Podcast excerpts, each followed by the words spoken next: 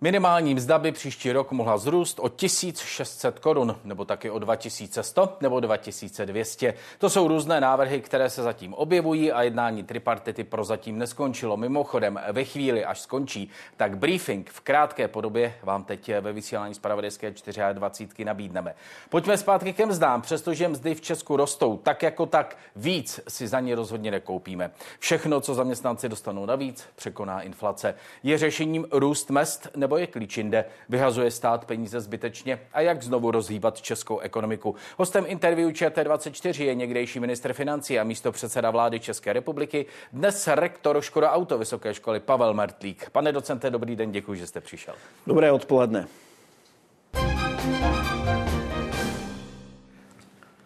Pane rektore, ekonomika 2023 se už nevyhne poklesu. To říkají mnozí ekonomové. Říkáte to taky?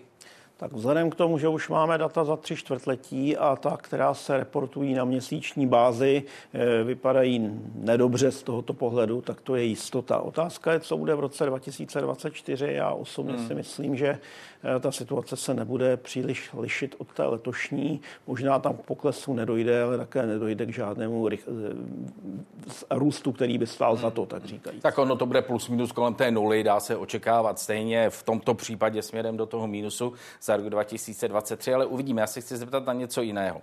V České republice máme v podstatě nulovou nezaměstnanost. Pořád je víc volných pracovních míst než lidí, kteří nějakou práci eh, hledají. V práci jsou populačně silné ročníky 70. Mm-hmm. let. Mm-hmm. Jak to, že ta ekonomika nešlape a nejede výš a výš a výš a výš? Uh Základní důvod, těch důvodů je celá řada, ale základní důvod systémový, proč až nastane oživení, ono dříve nebo později nastane a ta ekonomika zase začne hmm. růst, tak ten růst nebude nějak závratný. A ten důvod toho je, že dnes máme růstový model, jak se tomu říká, který je založen na kombinaci relativně kvalifikované a relativně levné práce, přičemž eh, si ta, ty mezery se uzavírají. Jak když říkám relativně, tak eh, platilo to více před 10-15 lety než dnes. Zároveň se velmi změnily potřeby světa. My potřebujeme vyrábět a dodávat služby, tedy nejenom vyrábět výrobky, ale také hmm. dodávat služby, které jsou s vyšší přidanou hodnotou. A tomu neodpovídá příliš vzdělanostní struktura České republiky. Ta je silná v tom, že má vysoce kvalifikovanou středoškolsky vzdělanou odbornou pracovní sílu. Ale není tady dostatek vysokoškoláků, není tady dostatek lidí, kteří jsou schopni pohybovat se samostatně, řekněme, v mezinárodním prostředí a tak dále. To jsou prostě negativa, která... se neumí dnes? Eh, ano, pokud má hmm. dobré střední vzdělání a pokračuje Aha. na vysoké škole. Hmm. A to zdaleka není Eh, jaksi dostatečně silné. Eh, navíc, když se podíváme na to, jak fungují u nás vysoké školy, tak sice ty nástupní ročníky v současnosti jsou poměrně silné z hlediska procenta, eh, řekněme, k té věkové kohorty, která nastupuje na vysoké školy, ale při té známé situaci, kdy v České republice ve srovnání se zahraničním extrémně vysoká neúspěšnost studijní, tak to vede k tomu, že stále prostě těch absolventů ročně je třeba 30% nebo podobně z toho populačního ročníku, zatímco standard v zemích na západ od nás někde kolem 50%. Uh-huh. E, myslíte, míříte za vysokoškolským vzděláním technickým nebo myslíte vš- e, obecně? Jakýmkoliv. Jakékoliv jakýmkoliv. S tím technickým zrovna je to tak, že právě technikům často chybí třeba jazykové znalosti. My se s tím setkáváme docela často. Přijdou z některých vysokých škol výborně odborně připravení vysokoškoláci, kteří ale nejsou na tom dostatečně dobře z hlediska jazykové vybavenosti, často taky různých takzvaných měkkých kompetencí typu schopnosti prezentovat a tak dále. No a potom oni mají velké problémy pracovat ve velké firmě v týmu, který je typicky mezinárodní. Jo? A to je jako v situace, která bohužel je poměrně běžná.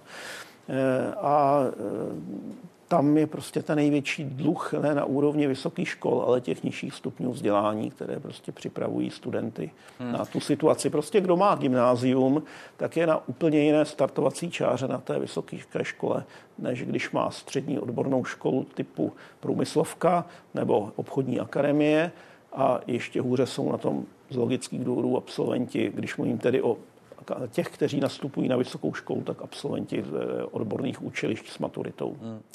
A to je důvod, proč se zahraniční investice, ty řekněme moderní nebo investice do výroby s vyšší přidanou hodnotou do České republiky nehrnou? Myslím si, že to je jeden z důvodů. Hmm. Těch důvodů je jistě víc. Je to i prostě celková situace v České republice, kdy vidíme i to, že třeba naši podnikatelé často odcházejí eh, se svými investicemi do zahraničí. Ne třeba proto, že by tam měli nižší zdanění, ale že prostě ten stát funguje lépe, mají tam větší právní jistoty a prostě celkově to podnikatelské prostředí je přívětivější. Těch faktorů dílčích je celá řada, ale prostě situace je taková, že my jsme před nějakými 20 eh, lety přešli na model, který jaksi nebyl optimální sám o sobě, protože kdybychom tady nebyli zdědili jaksi vyjedenou ekonomiku po předchozím ekonomickém a politickém systému, tak bychom nemuseli třeba dělat eh, rozsáhlou privatizaci tím způsobem, jak se dělala, jak byla zaměřena na eh, příchod zahraničních investorů, protože prostě domácí kapitál nebyl. Eh, výsledek dneska je třeba to, na který si často stěžujeme, nebo stěžují někteří, že třeba vysoká část té přidané hodnoty odchází do zahraniční v podobě dividend. To je samozřejmě to tady mám, pravda. Tak pokračujte, prosím. Ale je, pro, je proti tomu jednoduchý lék. Ty dividendy se dají zdanit. A pak je to úplně jedno svým způsobem jo, v téhle situaci. Ale stát to, to nedělá. Nedělá to, dělá to, to ve velmi míře, malé míře. Je to potřeba... Eh, nebo eh, jinak, je, je to ta nejlepší cesta, protože my čas od času od podnikatelů, se kterými mluvíme, tak slyšíme, hmm. no my bychom tady asi i ty peníze nechali, jenomže, jenomže stát byrokracie, povolovací procesy a tak dále a tak dále. Proto se ptám, jestli eh, to zdanění dividend je tou nejlepší cestou, jak zajistit, aby peníze v Česku vydělané v Česku taky, co by investiční zůstaly. Eh, sama o sobě to není rozhodně jediná cesta a není to jediný důvod. Už jsem o tom ostatně hovořil, ale fakt je, že když porovnáme českou daňovou soustavu s tím, co je, řekněme, obvyklé v zahraničí a tady bych chtěl upozornit, že jednotlivé národní systémy daňové se jako hodně liší od sebe. Jo? Ale nicméně některé rysy jsou tam společné, no a když se na to podíváme, tak my máme poměrně velké daňové zatížení práce, včetně tedy parafiskálu neboli sociálního a zdravotního pojištění. Eh, velmi málo zdaňujeme kapitálové výnosy, velmi malé daně máme u majetku Jo, to jsou některé takové věci, prostě, které, eh, kdyby byly nastaveny lépe, tak i, i za té situace, kdy významná část té přidané hodnoty odchází do zahraničí, tak stát by si legitimně od toho, od odpovídající díl jak si odebral. Samozřejmě je to velmi citlivá věc. To, to, to, ta míra zdanění musí být taková, aby to nevedlo eh, k nějaké další inhibici těch, eh, těch investičních procesů. Ale fakt je, že prostě tohle je u nás velmi nevyrovnané. A když se vrátíme k těm mzdám, ono to s tím velmi souvisí. Jestli, jestli dovolíte, já se hned se k těm mzdám dostanu. Já ještě drobný doplněk eh, k tomuto. Váš poučený odhad. Eh, jednak se pohybujete v akademické sféře, velmi blízko biznisu, máte i tu politickou zkušenost. Hmm. Tak ten váš poučený odhad, na jakou část těch peněz by se daněmi eh, dalo sáhnout? Jinými slovy, jaká by daň z dividend třeba mohla být? A říkám to s tím, že teď jste v tom prostředí, ve kterém jste, ale politickou zkušenost máte eh, taky. Tady bych byl velmi opatrný, protože hmm. ona to není jediná daň, ono jde o celý ten komplex a eh, jde o celkovou nejenom míru, ale také strukturu zdanění. Když zase se na to podívám jak si ze své profesní eh, pozice, já se cítím být především tedy makroekonomem, tak prostě Česká republika má tu takzvanou složenou daňovou kvotu, čili tu celkovou daňovou zátěž někde na úrovni nějakých 630% HDP. Dneska v minulosti to bylo o trochu méně, postupně to takhle vzlínalo k těmhle úrovním. Nicméně je to o několik procentních bodů méně, než ta země potřebuje, aby měla vyrovnaný státní rozpočet. A to v situaci, kdy sice vyhazuje zřejmě nesmyslně na celou řadu různých věcí prostředky, kdy stát často ani neví, co platí. Na straně druhé máme podfinancované různé oblasti a víme, že prostě tam těch peníze chybí a chybět budou, eh, pokud se neudělají nějaké reformy. No a když se podíváme na třeba Spolkovou republiku Německo, což je země, s kterou se často poměřujeme, tak tam ta míra zdanění, celková složená kvota tedy je někde kolem nějakých 39%, 3% body zase nejsou tak velký rozdíl. A přitom víme, že ten německý stát funguje ne skvěle, ale výrazně lépe než ten náš, to tedy bez zesporu. Němci si ta spoustu věcí stěžují, ale mm, to je dáno tou vnitřní jaksi perspektivou, bez tím srovnání, bez toho srovnání s tím, s tím zbytkem tohoto světa. Jo. Čili dá se eh, vhodně jaksi eh, nastavenými změnami, jak na výdajové, tak na příjmové straně dosáhnout nějaké rozumné míry, hmm. ale hmm. budu tady opakovat notoricky známou věc, prostě, kterou, se, které se stala fráze, taková floskula, ale on to tak prostě je, prostě nemůžeme mít, tak říkají, s rumunskou úroveň zdanění a služby na úrovni švédského hmm. sociálního. To znamená ale sáhnout do toho tím způsobem něco na odvodech, něco na daních a tak dále. Prostě eh, není to sáhnout do jedné daně, třeba třeba Určitě. jenom do daní z dividend ne, nebo ne, ne, do daní z přidané hodnoty? Ne, do, ne. ne. Ne. Širší změnu některé potřebuje. daně naopak je potřeba i snížit. Když se podíváte třeba na daň z příjmu fyzických osob, která se týká prakticky každého z nás, pokud nejsme malé děti či důchodci a nakonec i těch nepřímo, No tak vidíme, že daňové je, je u nás velmi nízká míra progrese ve srovnání eh, zase s vyspělejšími zeměmi neobvykle nízká. Tak dělá odečitatelná položka. Teda ano, ale přesto to tak hmm. je. Navíc jakoby na konci, jak si u těch nej, nej, nejvyšších jako, to eh, řekněme, decilů se to naopak jako zlám, zláme směrem dolů. Jo? Takže ty nejvyšší příjmy vlastně jsou zdaněny relativně méně. Ale na druhé straně máme díky zejména systému sociálního a zdravotního pojištění, to, té platby na něj, jak je nastaven, jako poměrně vysoké zdanění těch nejnižších příjmů, kde naopak by bylo rozumné to snížit. Jo? Čili jde o, řekněme, celkovou revizi, rekonstrukci daňového systému, což je věc, která je technicky zase ne tak složitá, politicky jistě je to jiná otázka, nicméně myslím si, že během čtyřletého volebního období se v tom hledá udělat dost. Hmm. Eh, je to svým způsobem mnohem jednodušší než eh, změny na té výdajové straně státního rozpočtu. Tak pojďme k těm mzdám. Slíbil mm. jsem, že se k ním eh, dostaneme. Ta dnešní debata zní eh, přidat na minimální mzdě 1600 korun, 2100 korun nebo 2200 korun. Ale já se asi nechci psát úplně na konkrétní číslo, spíš systémově. Ono nejde jenom o tu minimální mzdu. Oni s tím potom vyrostou ty takzvané zaručené mzdy a to už zase začíná firmy zatěžovat a může to přinášet nějaké problémy. Tak jak se v tomto balíku věcí eh, pohybovat? Teď na mzdách přidávat, ať už na minimální nebo na jakýchkoliv jiných? Tak myslím si, že na minimální mzdě je vhodné přidat v každém případě a zase to nechci teď kvantifikovat, ale co je tam důležité, je nějaká relace té minimální mzdy, řekněme, k průměrné úrovni mest a také eh, k životnímu minimu a úrovni nastavení sociálních dávek, protože z, z, z hlediska řady eh, domácností, které jsou te, na té nižší příjmové v té nižší příjmové oblasti je často dilema prostě pracovat nebo nepracovat, co se mi vyplatí víc. A v zdravé ekonomice by se práce vždycky měla vyplatit víc než sociální dávky. Jo, takže tenhle, tahle relace ta je strašně důležitá. Máme moc štědré dávky, si, že ne, to, to, to nemáme, práci. Ale pokud bychom Eh, neupravovali spolu s inflací eh, tu minimální mzdu, tak nám eh, prostě ty nízké mzdové úrovně začnou jakoby relativně klesat a začne se to zbližovat a to není dobře. Pokud si vzpomenete, tak spoustu let na, za jedné z vlád vedených ODS prostě celou dobu se nehnulo s minimálním mzdou, ale zvyšovaly se Eh, dávky sociálního pojištění, tak jak se prostě upravovalo životní minimum, ta částka podle inflace.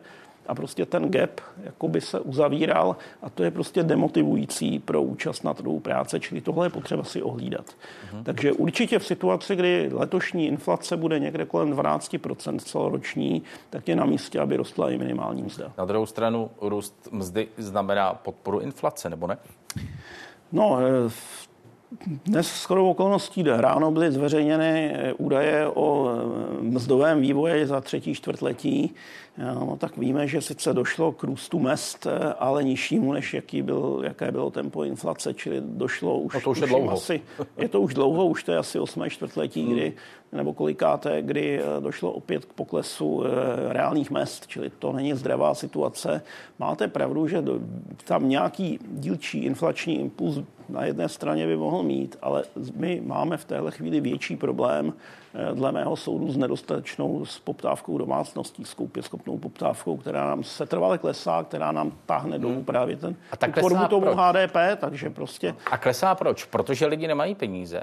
Nebo proto, že se lidi bojí, co bude a tak peníze sice mají, ale drží si je. Co je ten hlavní důvod? A spotřeba domácnosti je významný příspěvek k hrubému domácímu eh, produktu. Tak jaký je důvod eh, poklesu, eh, poklesu spotřeby domácnosti? No, já, já, by, já bych to korigoval. Spotřeba domácností je ten nejdůležitější. Asi 50%. No, no. Eh, ono tam funguje obojí. Eh, všimněte si, jak se, jak se zvyšuje procento lidí, kteří se dostávají do situace blízké nějaké hranici chudoby, čili pro část domácností prostě to neutrácení je výsledkem toho, že prostě nemají více peněz. Ale rozhodující, a je to problém, ale rozhodující hmm. část je určitě ta nevíra v budoucnost, no, která tady v této chvíli je. A to se týká to i podnikatelů, nejenom, hmm. nejenom spotřebitelů. Ano, před tam jsou pokles zakázek a tak dále. Tak a, ano. a zase mikroekonomicky je to zcela racionální situace, když nevím, co bude, nebo nevěřím v to, že bude dobrý vývoj za několik let a nevím, co se mnou bude, no tak si odpustím zbytné výdaje, tak říkajíc. Jo? Čili to je normální, ale e, je právě úkolem vlády v takovéhle situaci, kdy ta naše celková situace neko, potřebuje, cel, jak jsem řekl, spoustu dalších reform, ale není fatální, takže by se nám měla zítra zhroutit ekonomika, tak je potřeba tu spotřebitelskou důvěru podpořit stejně tak tu investorskou a podnikatelskou. Ale nejlépe se to podpoří činy, ne slovy. Odbory mluví o tom, že firmy peníze mají, tak ať se s námi podělí. Mají?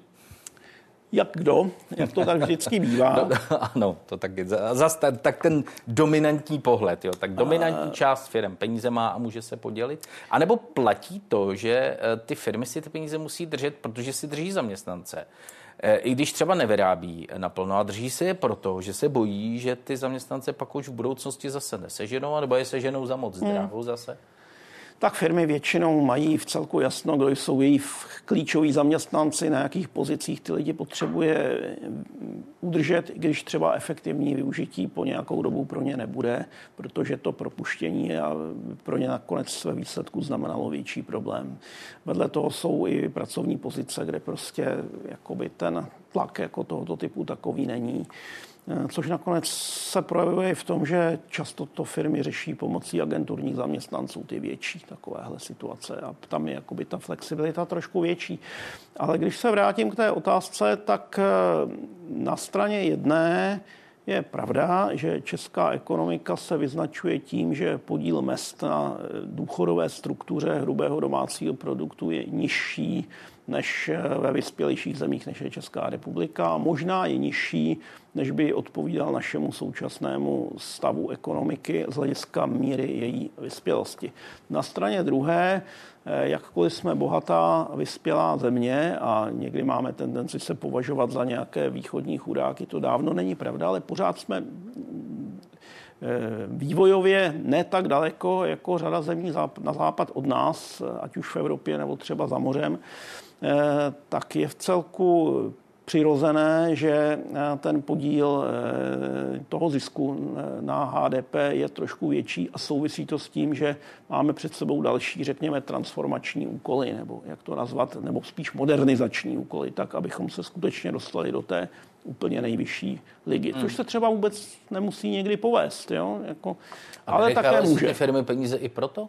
Tak my musíme počítat s tím, že jednou se nějakým způsobem bude muset modernizovat, tak abychom měli na investice. Byť investice se samozřejmě nehradí jenom z vlastních zdrojů. Jasně, ale no nicméně zase, když nemáte dost těch vlastních zdrojů, tak vám také nikdo, nikdo nepůjčí třeba. Nemusí půjčit, mm. jo. Mm. Můžete ho přesvědčit nějakým výrobním programem, inovací, nápady, ale je to obtížnější, než mít prostě čím rozumně ručit, jako by bance.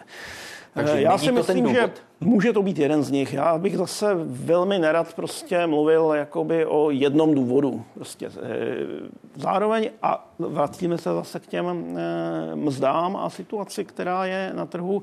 Řada podnikatelů v dnešní době je v situaci, kdy jim klesají zakázky. Když se podíváte na vývoj nových zakázek, které se reportují spolu s údaji o průmyslu každý měsíc, tak tam je vidět výrazný pokles. Ten nesouvisí jenom s tou domácí poptávkou a poptávkou domácností na prvním místě, jak jsme o tom hovořili, ale také ze zahraničí, zejména z Německa, Německo, ano. což je náš problém vzhledem k provázanosti české a zejména ekonomiky průmysl, s Německou. A zejména autoprůmysl? Zdaleka nejenom, ale autoprůmysl také, bych řekl. Odbyt v Německu nebo přes Německo se zbytkem světa má spousta dalších odvětví české ekonomiky. Prostě z tohohle pohledu jsme opravdu je v úvozovkách z ekonomického hlediska integrování do Německa jako jedna z jeho spolkových zemí, abych tak řekl. Eh, a má to své klady a zápory. Eh, ten klad je bez zesporu v tom, že Německo je ekonomika, která je na tom z dlouhodobého pohledu velmi dobře, no ale taky má výkyvy a jeden z nich právě v současnosti prožívá. I tam budou potřeba určité reformy, když zdaleka ne toho typu jako, jako v České republice. Jo. Takže když se Německu daří, nám se daří také. Když se Německu daří hůře, nám se také daří hůře. To, ale tak bylo vždycky zase. Já jako velmi silně věřím na něco, čemu se v ekonomii říká gravity theory, teorie gravitace. Prostě my jsme umístěni v Německu, takže jsme s ním částečně obklopeni, když to vem německy hovořícími zeměmi, tak to jednoznačně platí. Eh, nikdy nebudeme geograficky umístěni někde jinde a je zcela přirozené, že nejintenzivnější ekonomické eh, vztahy máme se svými sousedy, eh, zejména jsou to sousedé se strukturou ekonomiky a úrovní ekonomiky, která je prostě motivující pro naše firmy, aby tam exportovali a zároveň pro ty německé firmy aby, nebo rakouské, aby u nás investovali, protože znají naše prostředí se vším dobrým i špatným, vědí, co u nás čekat a ty náklady práce jsou tady pořád ještě nižší. Ale těch důvodů, proč u nás investovat, bohužel už je méně, než jich bylo dříve.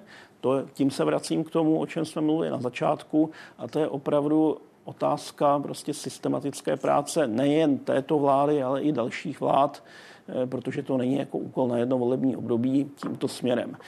Eh, já osobně, co se té současné vlády týče, tak mě strašně jako mrzí jedna věc. Eh, ta vláda má eh, strašně dobré ekonomické poradce, lepší než mnoho vlád před nimi. Prostě v nervu se skoncentrovali kvalitní lidé. Předseda vlády má osobně mezi svými poradci vynikající ekonomy. NERV sepsal eh, celou řadu doporučení, z nich je pochopitelné, že to vláda nevezme všechno dohromady ve stejné chvíli. Navíc některé ty věci šly i proti sobě ale prostě myslím si, že ten odborný potenciál, který má, prostě z nějakého důvodu ta vláda nevyužívá tak, jak by měla. Uh-huh. A, jak a je by to měla tedy? škoda. A jak, a jak by měla? A jste, jak, jako byste četl můj scénář. Chtěl jsem přispět, eh, eh, jak eh, vláda k řešení ekonomických situací, včetně snižování vysokých dluhů, tedy přistupuje. Takže asi špatně, ne v souladu s doporučeními, které dostává. Co ta vláda zanedbala nejvíc? No tak třeba když se podívám na tu daňovou oblast, tak tam sice jsou nějaké změny, které v tom rámci toho konsolidačního balíčku umožní určitou stabilizaci v podstatě deficitu na dnešní úrovni, ale neodstraní ten deficit. A ono není možno věřit, že prostě se pouze proškrtáme jako k nějakému vyrovnanému rozpočtu. Ty a ta opatření musí být na obou stranách.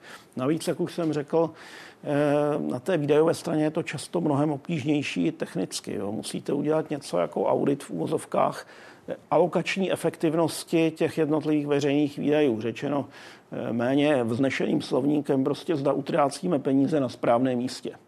A druhá věc je potom, zda to třeba není příliš drahé, i když je to rozumná věc. Jo? Ale první je, zda vůbec na to ty peníze dávat. No a Eh, vys eh, oni stávkující zdravotníci, já už jsem to říkal v poslední době několikrát, ale mm, jak si nedá mi to zopakovat.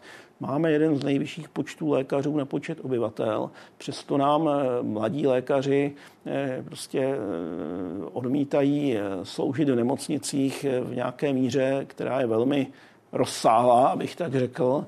A je to nestandardní situace a já se jim nedivím, jako taky bych nechtěl pracovat v takovém režimu. Jo? Čili tady je něco systémově špatně.